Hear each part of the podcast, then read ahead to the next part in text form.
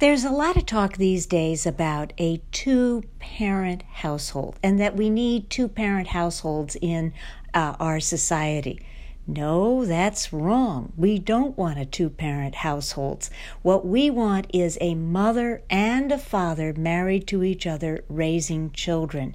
To, because men and women are not interchangeable, and certainly mothers and fathers are not interchangeable. So get away from this idea of two parents. In other words, any parent can do the job of the other parent.